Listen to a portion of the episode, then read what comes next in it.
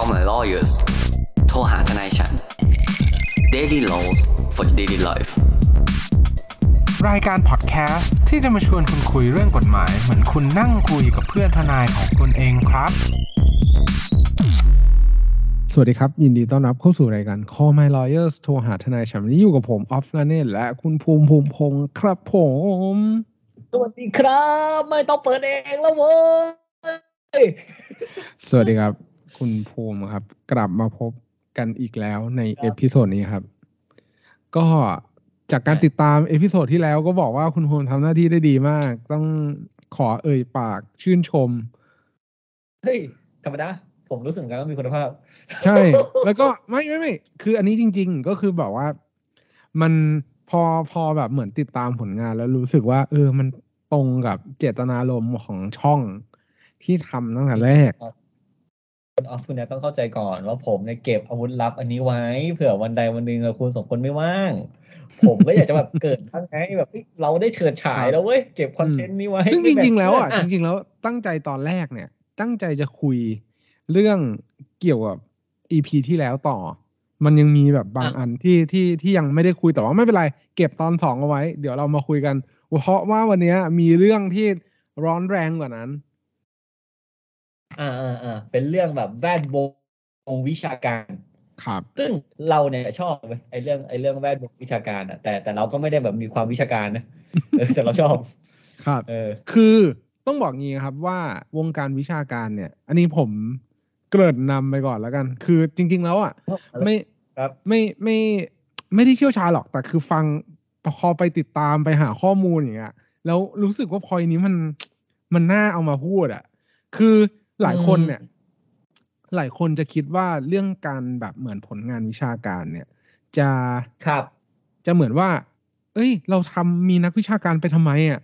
อย่างเช่น วิชาการอ่าอ่าพวกรัฐศาสตร์ นิติศาสตร์ หรือว่าทางวิทยาศาสตร์ใด ๆ ก็แล้วแต่น่ะเวลาที่เขาไปออกรายการแล้วเขาก็พูดพูดพูดพูดพูดแล้วคนก็จะมีความคิดแง่ลบว่าเฮ้ยเนี่ย พวกเนี้ย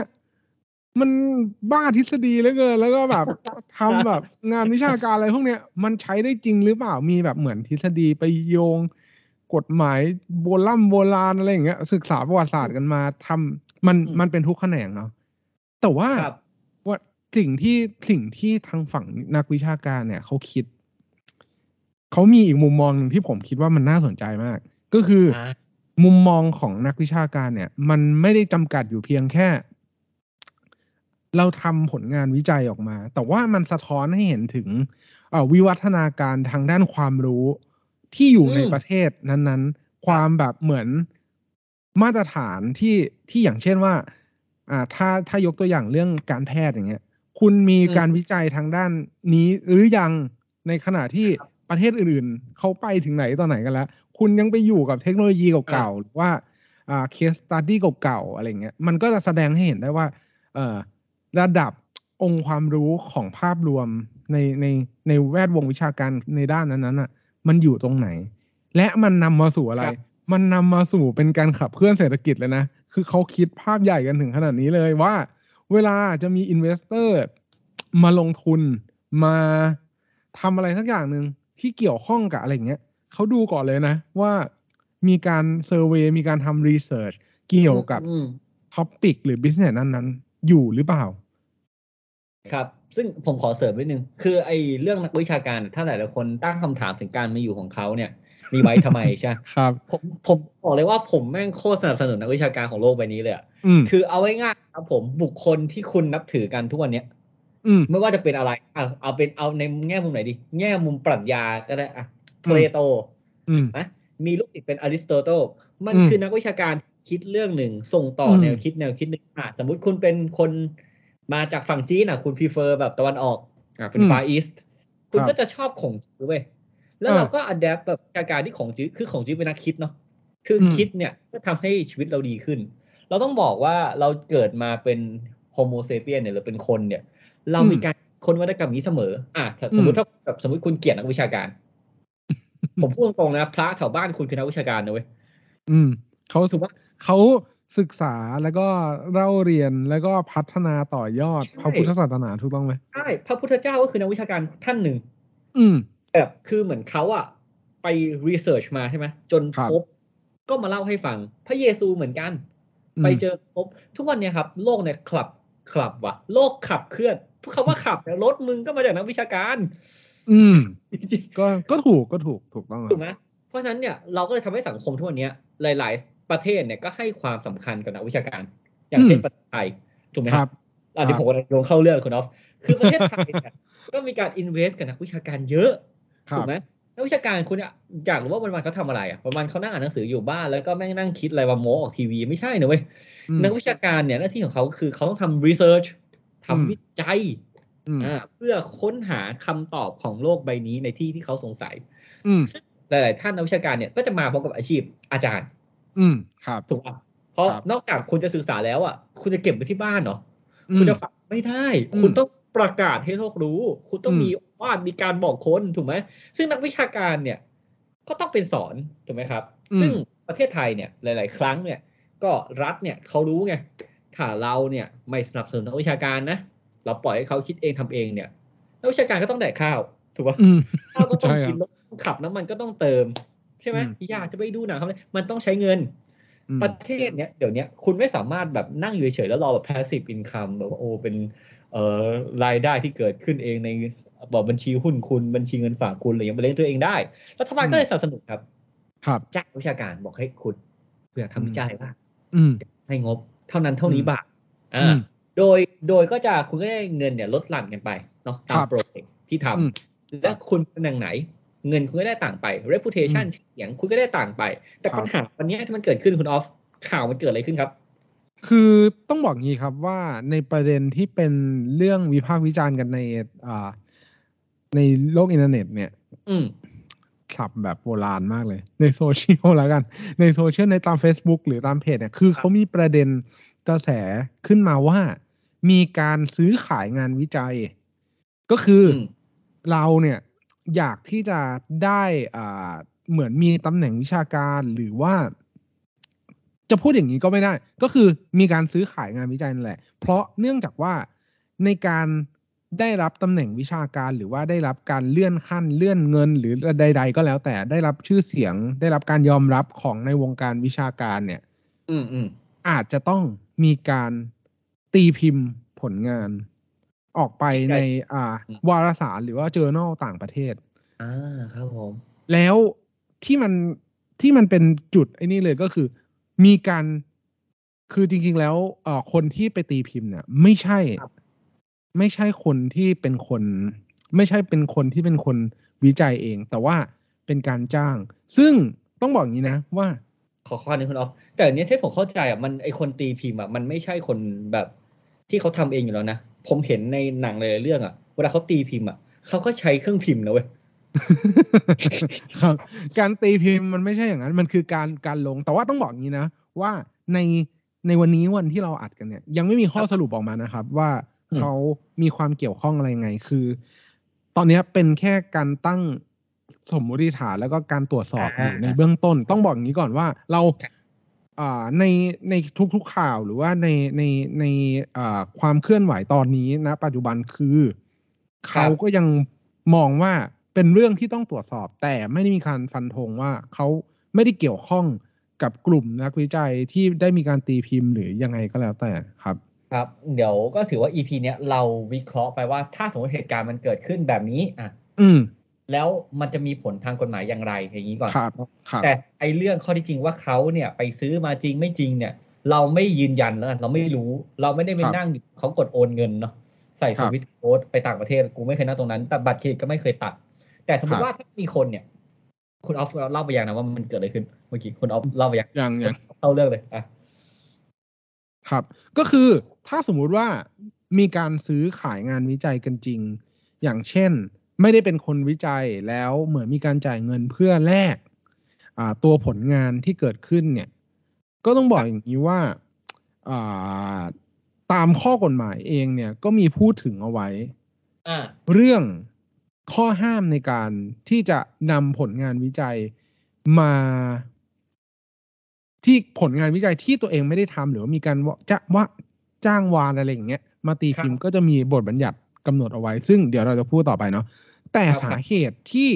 เขาเนี่ย เหมือนต้องมีข้อเนี้ยกำหนดไว้เพราะว่าเนื่องมาจากจรรยาบรรณของผลงานวิชาการเนาะว่าในวงการวิชาการเองเนี่ยเขาสนับสนุนให้นักวิชาการแต่ละท่านเนี่ย มีไอเดียมีความคิดมีผลงานวิจัยเนี่ย ที่เป็นของตัวเองอยู่แล้ว ไม่ถึงขนาดว่า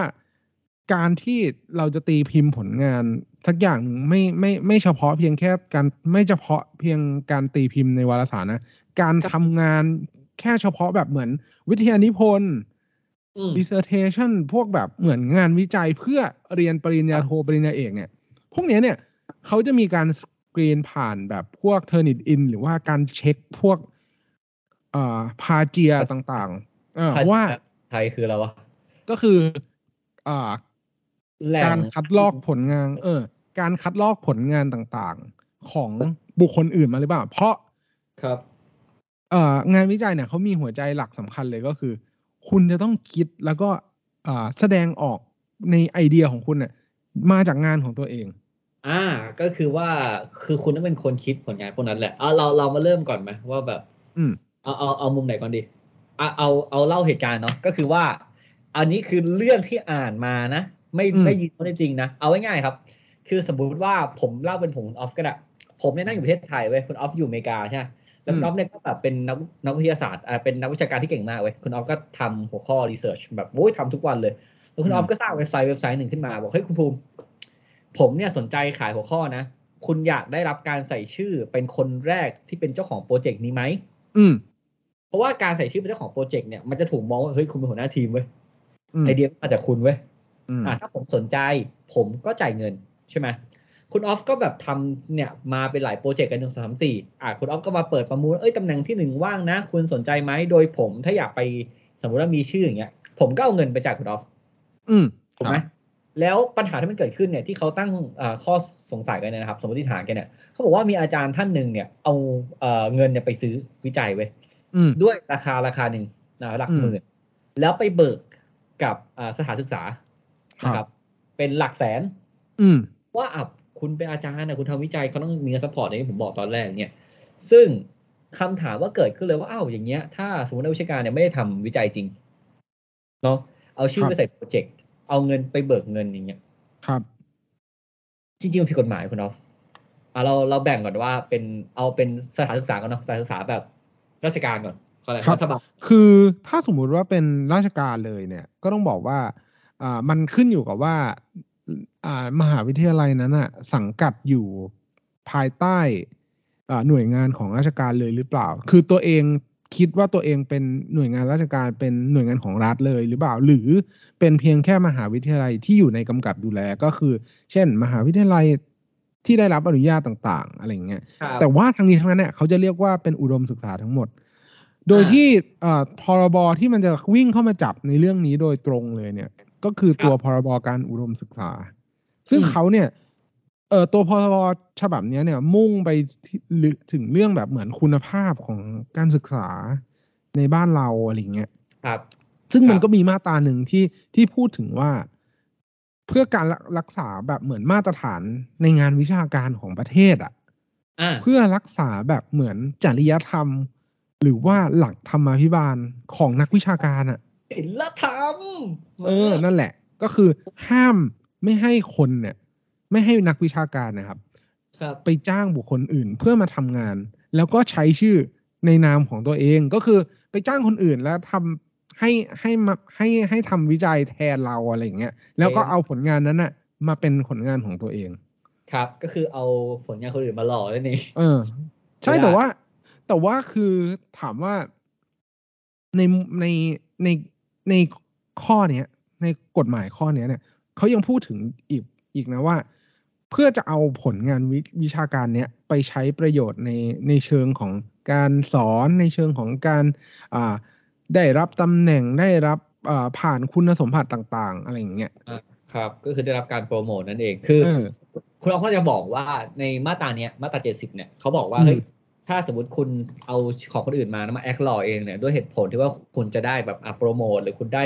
ชื่อเสียงหรืออะไรอย่างเงี้ยหรือได้เงินจากเอ่อรัฐบาลหรือว่าได้แบบเลื่อนแรงกิ้งขึ้นมาเป็นคนที่เก่งขึ้น หรือแบบมียศที่ใหญ่อย่างเงี้ยมันถึงจะเข้ามาตรานี้ถูกป่ะไม่แล้วไม่คือคือเขากำลังจะบอกว่า เพราะเหตุที่เราไปใช้เนี่ย มันก็คือครอบคลุมอยู่ประมาณเนี้ยแหละว่าคุณจะเอาไปใช้ในการสอนเองในตัวเอง คุณจะเอาไปใช้ในการขอตำแหน่งวิชาการของตัวเอง หรือ คุณจะเอาไปใช้เพื่อให้ได้รับตำแหน่งหรือผลตอบแทนที่เพิ่มขึ้นอะไรเงี้ยอ่าซึ่งมาตราเนี้ยมีโทษด้วยอืมคือครับจะแอคบอกเดียวเนี่ยคุณมีโทษด้วยนะเว้ยอะคุณอ๊อฟมาครับโทษคือคือโทษของคนที่ฝ่าฝืนมาตราเนี้ยครับ ก็คือจำคุกไม่เกินสามปีเลยนะ ปรับไม่เกินหกหมื่นบาทหรือทั้งจำทั้งปรับ ซึ่งเอ่อต้องบอกก่อนว่ามันจะอยู่ในพรบ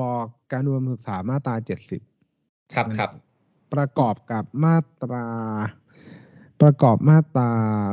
เจ็ดสิบเจ็ดครับ อืมอะผมถามความเห็นคุณออฟเลยแล้วกันนะฮะอืมนักกฎหมายเนาะครับผมว่าเราอาจจะมีทางใกล้ๆกัน คุณครับคุณออฟก่อนแล้วกันนะแต่ผมครับฟังมาแล้วท่านผู้ฟังอืมจะได้นอนหลับฝันดีให้ฟังคุณออฟก่อนครับก็มีความเห็นยังไง กับอาจารย์ท่านนี้อะกับอาจารย์ทั้งสองท่านนี้ ที่เขาแบบ สมมุติถ้าเขาไปซื้อมาจริง ๆ แล้วก็เอามาแบบอ่า เอามาเผยแพร่จริงๆ เอามาขอเลื่อนแรงกิ้งหรือรับเงินสนับสนุนคจรับริงๆอะคิดว่าไงบ้างครับ ก็คือในในวงการในวงการวิชาการคือ อันเนี้ยพูดในในในฐานะ ประสบการณ์ที่เคยเรียนมาแล้วกัน เอาเอาง่ายๆว่า คือตอนที่เราเรียนอะ เราก็ทำแบบเหมือนงานวิจัยอะนะเราก็ซื้อ เออไม่ใช่ไม่ใช่ไม่ใช่เราก็ซื้อ เรากำลังจะบอกว่า เราก็เหมือนนั่งเขียนพวกวิทยานิพนธ์ด้วยตัวเองอะไรเงี้ยอ่าแล้วเราก็คบรู้สึกว่า เฮ้ยงานการทำงานวิจัยเนี่ยมันไม่ใช่เรื่องสนุก แล้วก็ไม่ใช่เรื่องแบบง่ายๆอะเออจริงคือมันต้องใช้เวลาและการอ่านแบบเหมือนมันต้องใช้อย่างเหงื่อแรงงานอะใช่ใช่คือมันมันต้องใช้เวลาในการเขียนค่อนข้างเยอะ เพราะฉะนั้นถ้าถ้าเปรียบเทียบเป็นคนสองคน คนหนึ่งมีกำลังที่สามารถไปซื้อหรือว่าหา หาประโยชน์จากช่องทางแบบนี้ได้ กับอีกคนหนึ่งที่ต้องนั่งเขียนมันด้วยตัวเองอะ ผมก็ไม่สนับสนุนอยู่แล้ว แล้วผมก็คิดว่ามันเป็นสิ่งที่ไม่ถูกต้องอยู่แล้ว คุณออฟอืมอยากให้ไปหาเงินมาเพื่อมาซื้ออะดีไม่กว่าอะคุณไม่ใช่ไม่ใช่คือเอ่อด้วยหลักจริยธรรมเองครับแล้วกันว่าท้ายที่สุดแล้วอะ มันก็มองว่างานนั้นมันไม่ใช่งานที่ originate จากตัวของ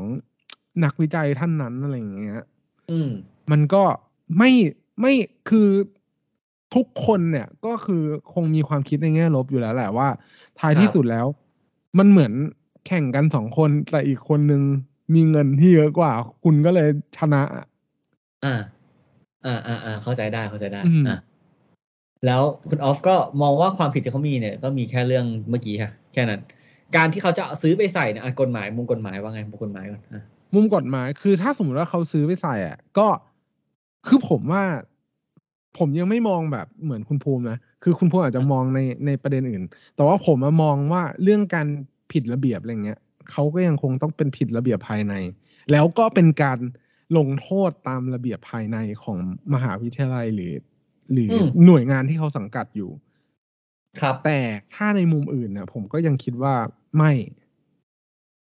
อืม ก็คือไม่ผิดครับอืม โอเค เพราะว่าอ่ต้องครับต้องต้องบอกนะเพราะเนื่องจากว่าเป็นเป็นกรณีความสัมพันธ์ระหว่างตัวเขากับหน่วยงานต้นสังกัดของเขา ที่มีความสัมพันธ์กัน การที่หน่วยงานนั้นจะจัดการเขายังไง อันนั้นก็เป็นเรื่องระหว่างเขากับหน่วยงาน ที่เกิดขึ้นจากมูลเหตุของของของการที่คุณไปซื้อผลงานมาอะไรอย่างเงี้ย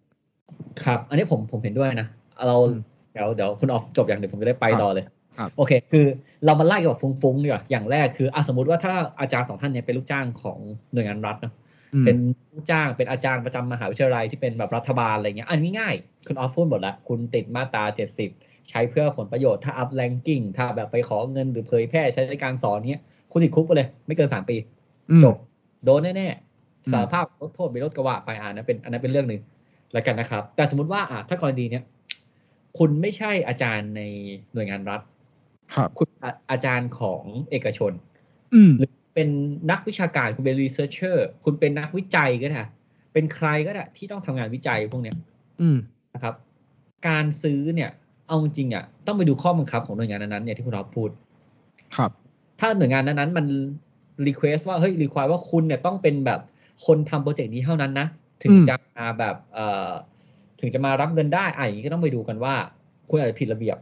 แต่สมมติ คุณตั้งใจทำเพื่อให้ได้เงินที่มากขึ้น เพื่อให้ได้เงินจากบริษัท ต้องไปดูเรื่องช่อโกงควรจะหลอกอยู่ครับแต่ถ้าเอาแบบตามกฎหมายปกติอะนะ คนที่เขาทำวิจัยเนี่ยคนที่แบบเป็นนักวิจัยผีอะเป็น ghost writer อะอืมเพราะว่าถ้านักคนเขียนบอกเขาเรียก ghost writer เนาะก็คือคนที่ครับเขียนเป็นมือผีอะอืมแล้วส่งต่อให้คนไปหล่ออะเออ ghost writer เนี่ยเขาเป็นเจ้าของเอ่อลิขสิทธิ์นะเว้ยครับในงานวิจัยที่เขาทำมาเขาเป็นเจ้าของลิขสิทธิ์ร้อยเปอร์เซ็นต์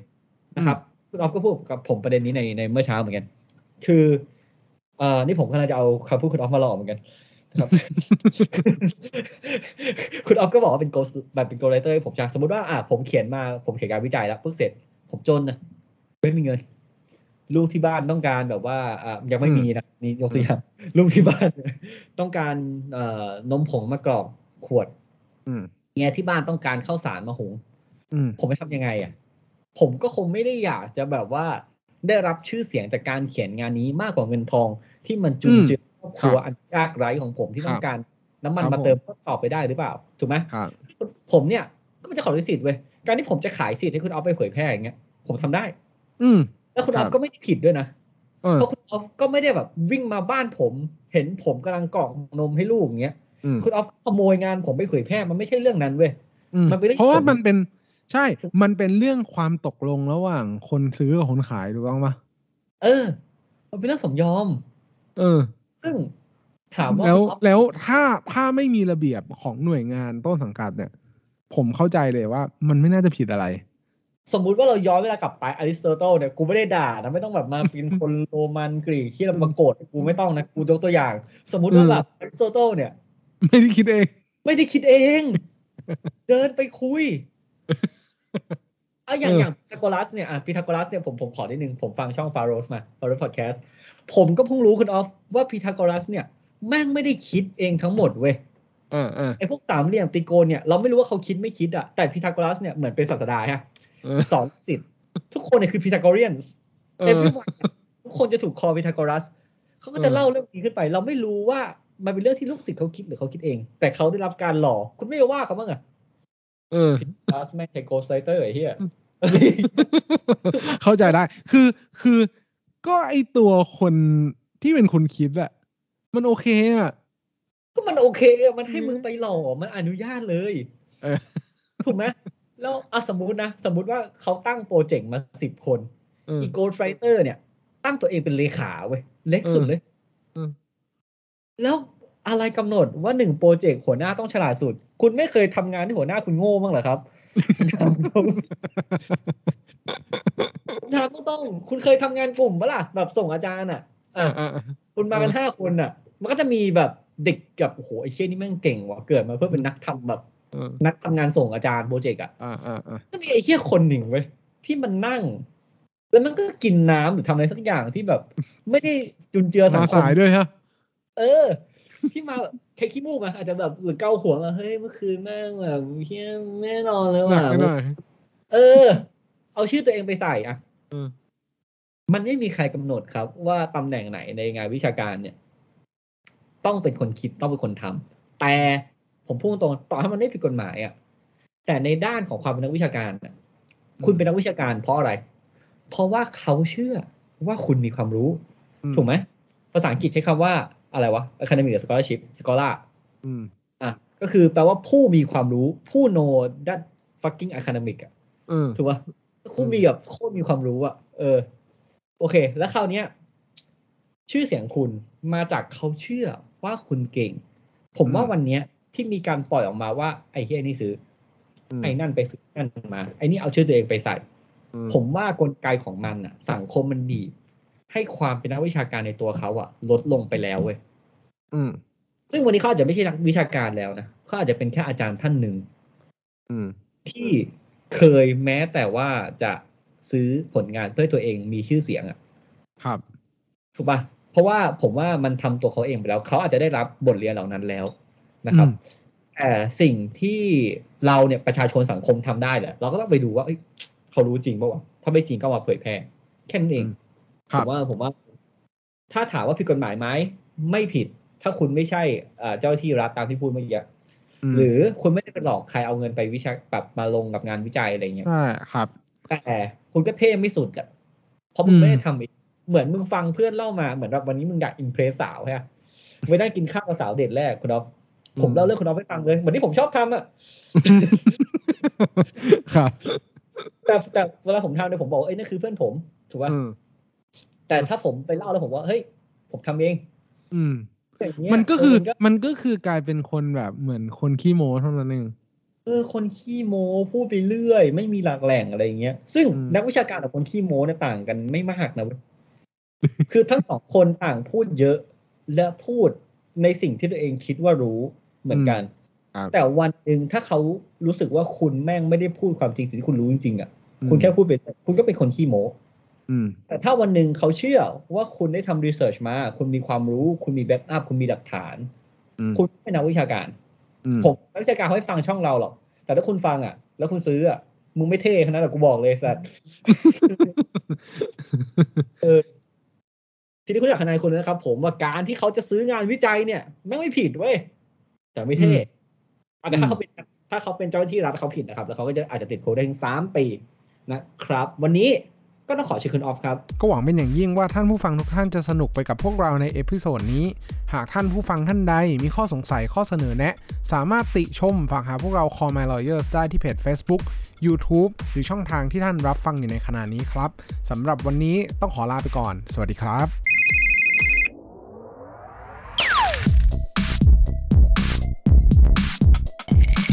Daily laws for your daily life